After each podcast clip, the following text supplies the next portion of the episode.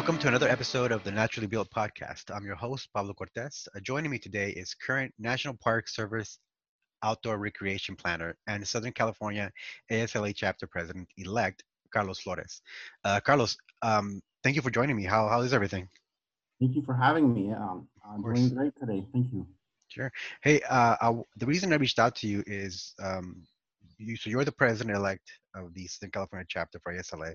Um, can you describe, kind of get into what your role is as president elect, and then we kind of roll into what how that evolves once you've actually taken on the position of a, a president?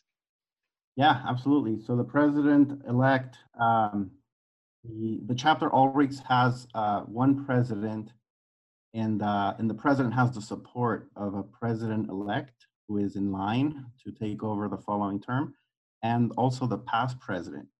So um, in order to in order to help with continuity um, uh, and and support the current president, um, both future and past presidents are are there involved. So um, that's my one of my main roles is to be a supporter of our current president, Pam Brief, and um, and there's a couple of other specific um, uh, some tasks specific to the president elect. One of which is um, I am also the chair of the chapter's uh, professional awards program.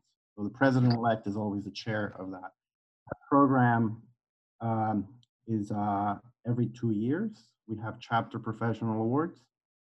Um, we uh, were supposed to have them this year, and uh, they have been canceled because of the pandemic. But um, we, uh, we will still have them in the spring, which is the plan right now. If you know, if, if, if things allow the, uh, that to happen, we will we will have those in the spring. So part of my part of my job is to, um, as as awards chair, is to uh, put together the jury for those awards. So I have to select uh, jurors and invite them to participate as jurors. What's the what's the time frame for the president elect from the time you've been uh, elected to the point where you take on that the, the actual president role? Usually a year. Um, usually one year when when the president elect is um, you know there's elections in the summer and uh, you run for the position of president one year in advance of the actual beginning of your term. So um, I ran for this uh, last year, 2019. Um, and I will I have this whole year of uh, president-elect role before uh, before beginning my term as president. Now, sometimes presidents do a one-year term, and some presidents do a two-year term. So the president-elect term uh, likewise can extend uh, and become a two-year term. That depends on on how things line up. So I know you've had a, a pretty uh, uh, good history with ASLA um, what made you decide to run for president? Um, I've been involved with ASLA for about five years now, um, since I was in my third year of the end of my third year of my um, MLA program. Um, and uh, I was interested in running for president because uh, I, I am very interested in um, attracting uh, younger people, um, you know, recent graduates, and um, hopefully getting them inspired uh, to participating in, in, volunteering with ASLA. Volunteering is something that's very important for me, not just in ASLA, but um, I spend quite a bit of time volunteering for other organizations.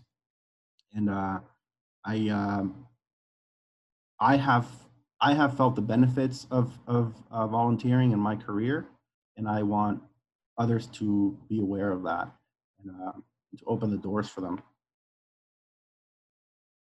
Um, I guess that seems like to be one of your goals. Is there um, uh, any other sort of goals or responsibilities that come with the uh, the position of president?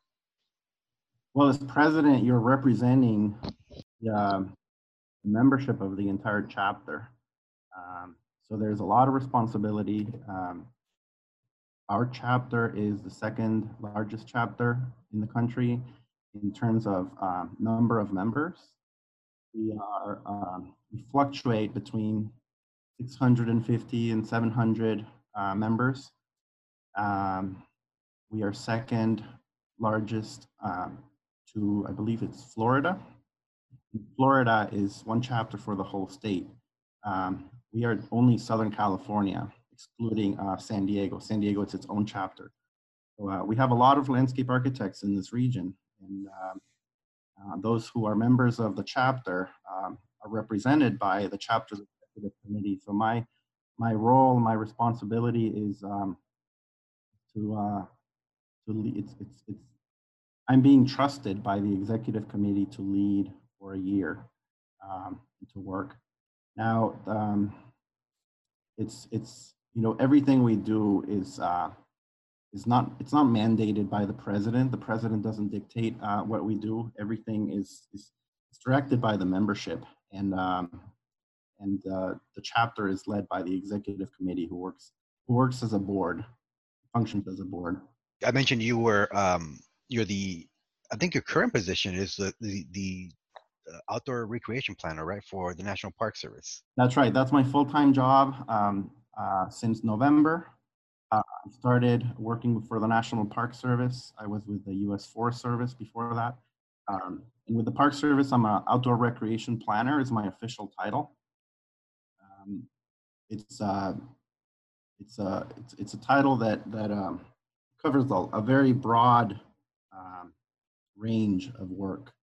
Um, uh, I do not practice as a landscape architect, um, but I, I, I do a lot of uh, related work, uh, especially uh, outreach to communities. We work we work supporting community projects, community-led projects um, related to recreation and related to uh, to health and education. Um, the National Park Service has two two sides to its to its mission, to its uh, agency mission. Um, most people are familiar with one side of the mission, which is the parks, the national parks. But not a lot of people are familiar with um, the other half of the mission, which is programs. The Park Service runs uh, several programs, one of which is um, where I work, the Rivers, Trails, and Conservation Assistance Program, or RTCA. Um, that program um, provides technical assistance in the form of, of grants to, to communities, um, nonprofits, and um, uh, local government agencies as well, uh, who uh, apply for, for our help. Um, we have an annual application cycle. Um, people apply for, for help in a, in a specific project that they have. Um, the projects can be at different phases. Um, some of them are just beginning. Some of them are, are well into, um, into their process. Um, some, some applications already have a, a, a, group or a team of people and uh, we come in and join them. Um, and, and others, um, which are early, earlier phases, they are just beginning to form that team. So, so we also come in um, always as a as an invited party to the table, and sometimes we help uh, our project partners form the team that will lead the project, or uh, sometimes the team's already there and we we join them. So your typical kind of day-to-day work is uh, sort of more along the lines of coordination projects, um, administrative stuff, right? kind of making sure everybody's uh, going where they should be and things are getting are moving along on a project per project basis. That's right. It's a lot like project management. Uh, we usually have my colleagues and I. We usually have um, I don't know six six or seven projects at a time uh, every year. So so we juggle you know six or seven different teams that we're working with. Um, we have a lot of phone calls and meetings and emails. So a lot of my work, uh, uh, despite what my title uh, sounds like, a lot of my work is actually indoors in a in an you're not out. You're not out there in the field a whole lot. Not not as much as uh, you know the people who work in the national parks. They're out a lot in the field.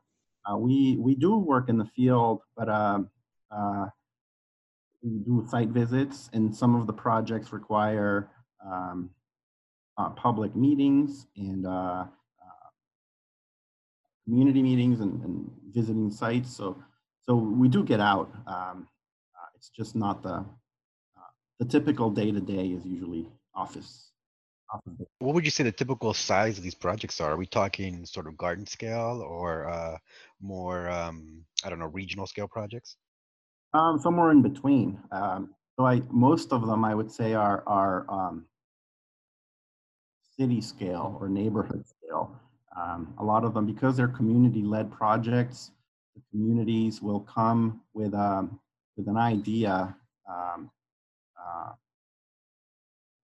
that, uh, for example, we do a lot of projects uh, related to to trail planning or uh, or park planning, uh, but not only. There's also um, projects around education um, or health benefits to communities.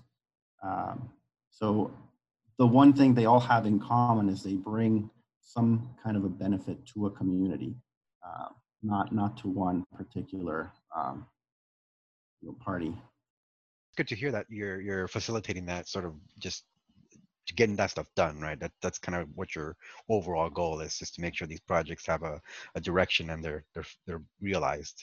I, I want to go back a little bit. Um, you're you have a bachelor's degree that you that you received from um, the Tecnológico de Monterrey in Mexico, right? That's right. Yeah, I was uh, born and raised in Guadalajara, Mexico.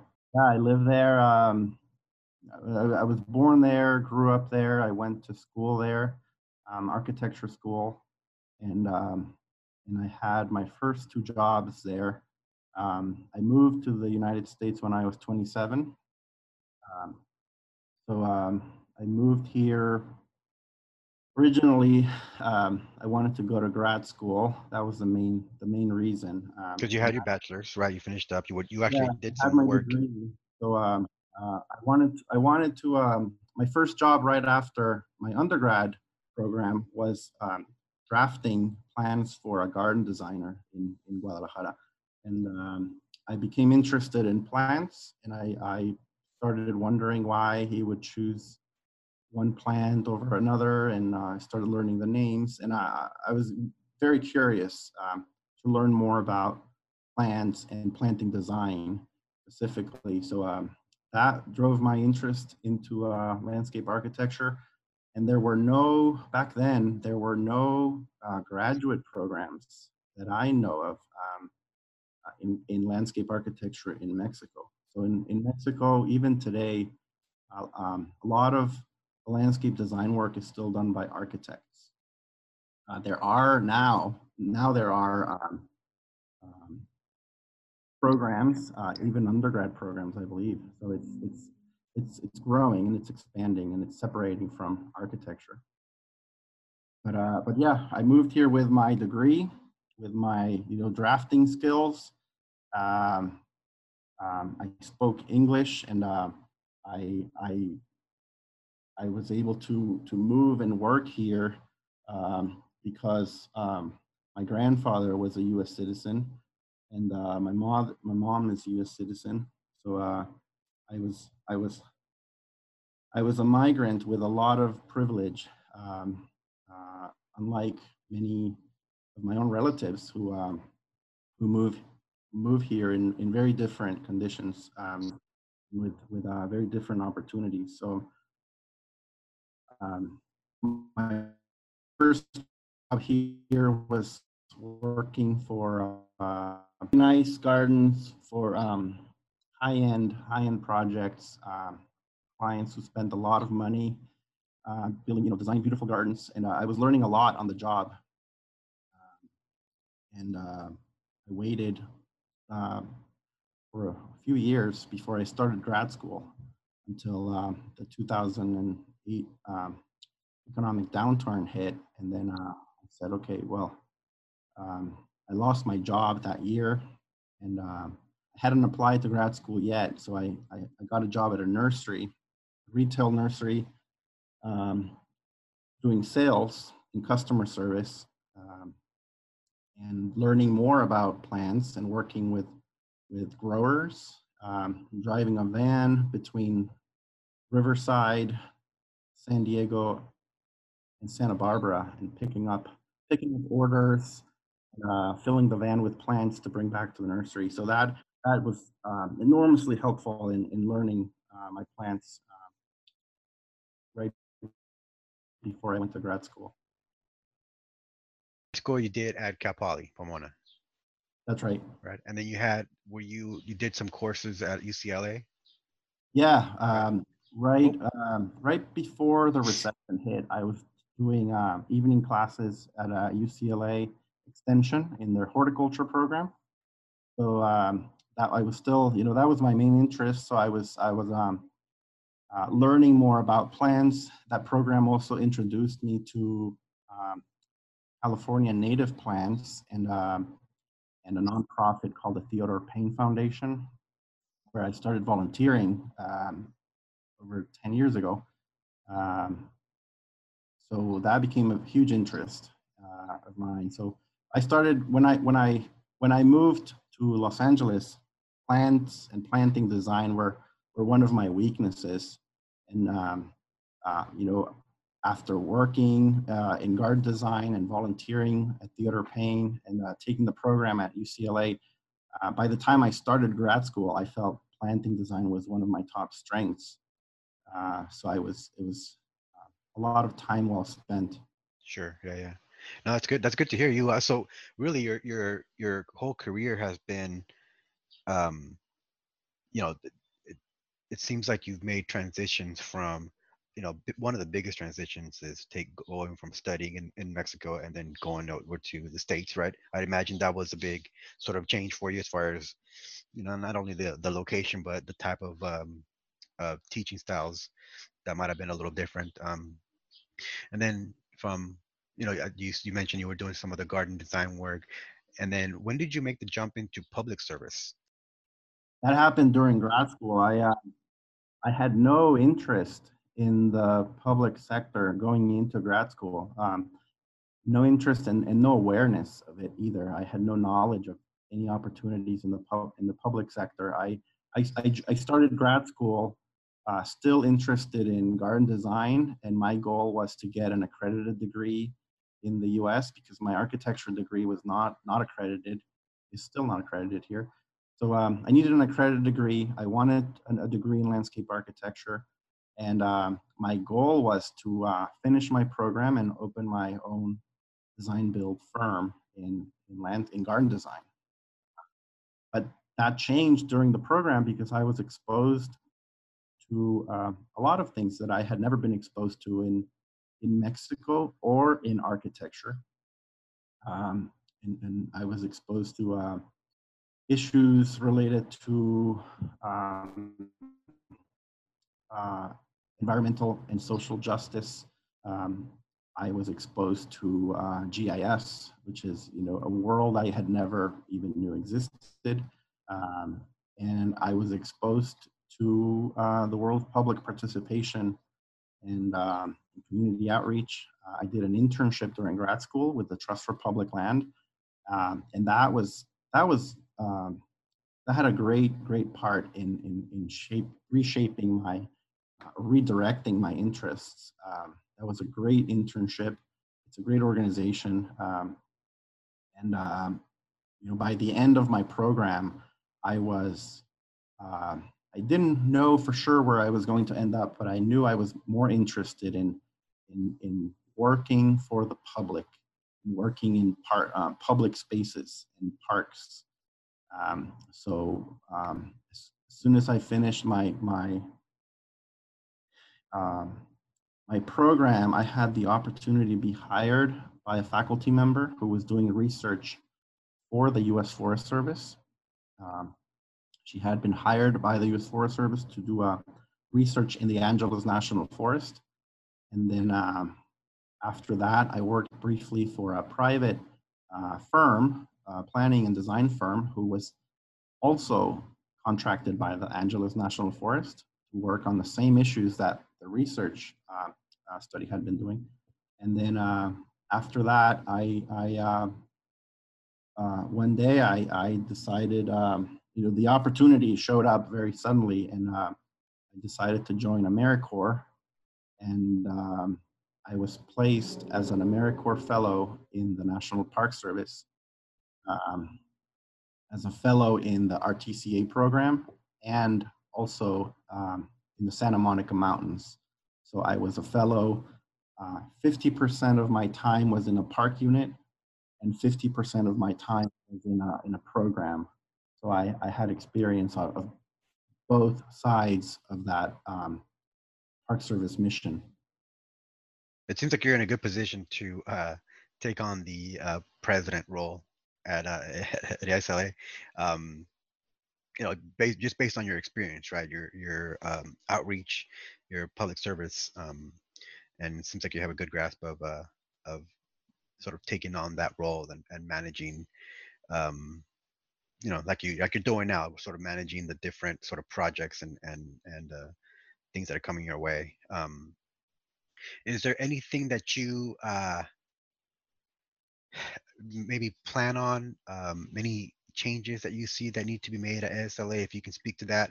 Um, any ideas that you may have that that you want to want to bring to um, to the chapter uh, once you're uh, president yeah absolutely. I, I um lots of ideas and lots of plans and and that has been the case since I first got involved as a volunteer five years ago. Um, I was assisting the liaison to students back then, um, working in the chapter student awards program uh, for three years. Then, um, then I became a, a, vice president of membership, looking at uh, membership issues, and now um, now as president elect, and next year as president. I have a, I have a lot of ideas, and uh, I work. I will work with a with a committee that um, has a lot of ideas. Um, I am I'm um, I'm very proud to be a member of ASLA. I like the organization with uh, um, with all its uh, strengths and also despite all of its flaws. It's uh, I I like to see it as a as an imperfect community of landscape architects and our landscape professionals. And there are many things that I that I want to see uh, change um, uh, in the in the organization. Um, and the first one is well, I'm one of the you know people in ASLA coming from the public sector. We are a very small minority. Um, most members um, are in the private sector. Um, and that's just a you know, that's just the, the case in the in the industry.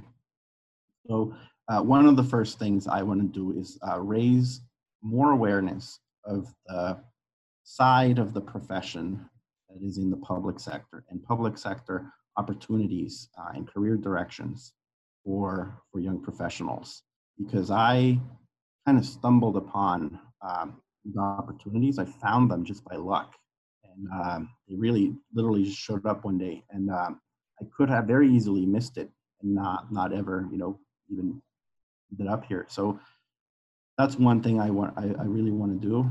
I'm very interested in in getting more students and and young young professionals uh, aware of opportunities um, in this world. Um, the makeup of the membership of asla uh, is something that um, and the leadership of ASLA is something that uh, the organization itself is very well aware. Um, you know, it's, it's, it's doing a lot of work trying to increase um, diversity and also, um, I don't know if you're aware, but uh, ASLA sends out a survey every two years to all of its members. That survey is called the Federal um, and State Legislative Priority Survey, and it picks up feedback from all members as to you know what what are their priorities, where do they think ASLA should go, and uh, and that's what ASLA focuses on you know, for those two years until the next survey. So um, right now, the top top issues in our profession, um, you know, uh, social justice, uh, racism, equity, climate change. Um, well, climate change actually has been priority for several years now. But uh, the other ones I mentioned, um, because they, they, they blew up um, just a few months ago in May with the death of uh, Mr. Um, George Floyd, they um, had to be incorporated into the, you know, into our, into our priorities. kind of halfway. So so that's something that national had to had to jump on and, um, stumbled with, and then you know had to correct course, and is getting help from a community called the Black Landscape Architects Network to uh, to address uh, racism and uh, recognize the problem of the historic problems of systemic racism and uh, racist ideas and racist policies in landscape architecture and planning and look at the effects this has had on, on our communities. Um, and in addition to that, we need to come up with anti-racist ideas and policies to uh, move forward. So that is, um, you know, it's, it's, it has become a, a huge uh, priority for many members, and national um, is is shifting directions to to address it with programs, with uh, education, uh, uh, programming, with advocacy efforts, and that um, that needs to come down uh, into the chapter level.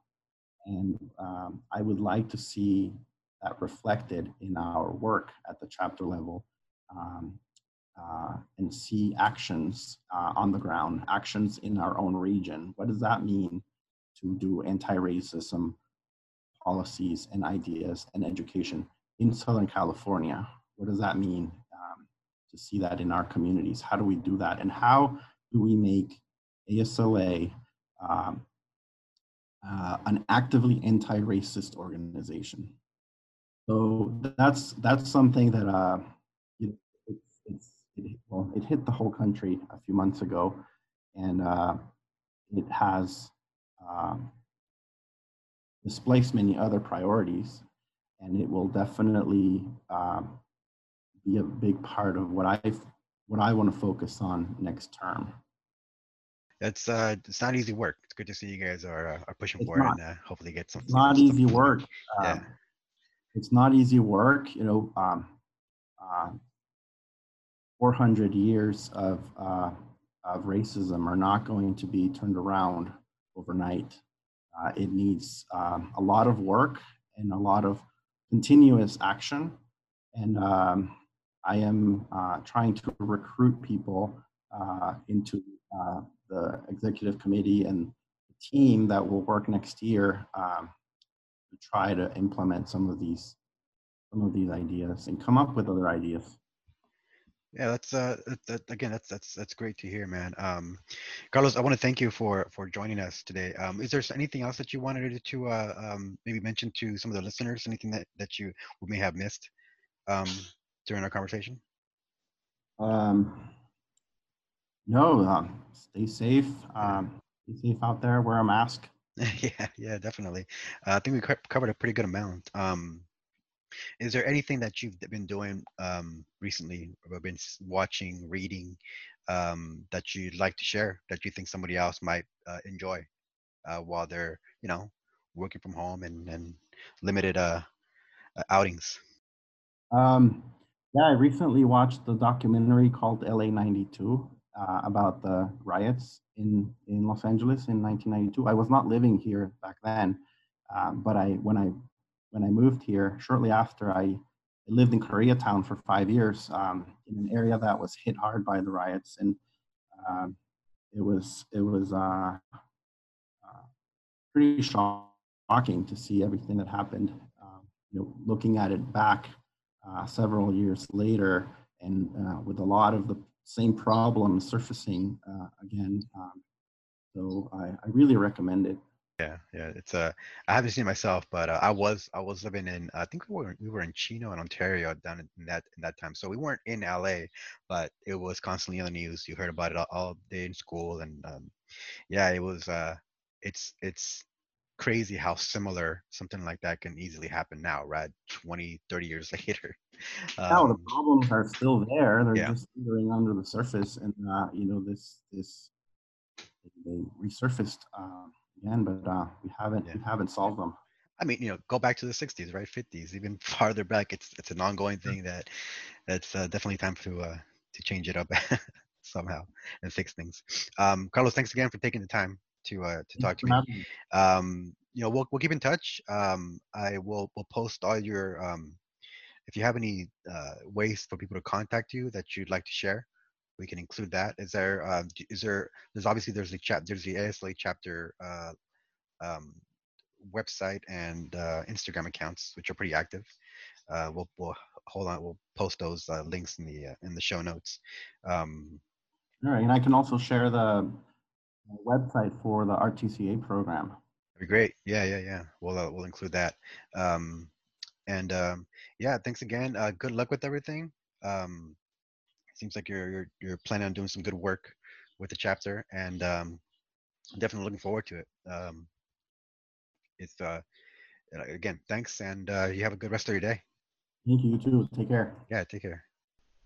Thanks again to Carlos Flores. You can reach out to him directly through his Instagram account. We'll provide a link in the show notes, as well as links to the Southern California ASLA chapter and the National Park Service RTCA program websites. Our intro and outro music is written and produced by our good friend Robert Wood. Thank you for listening and go out and build something.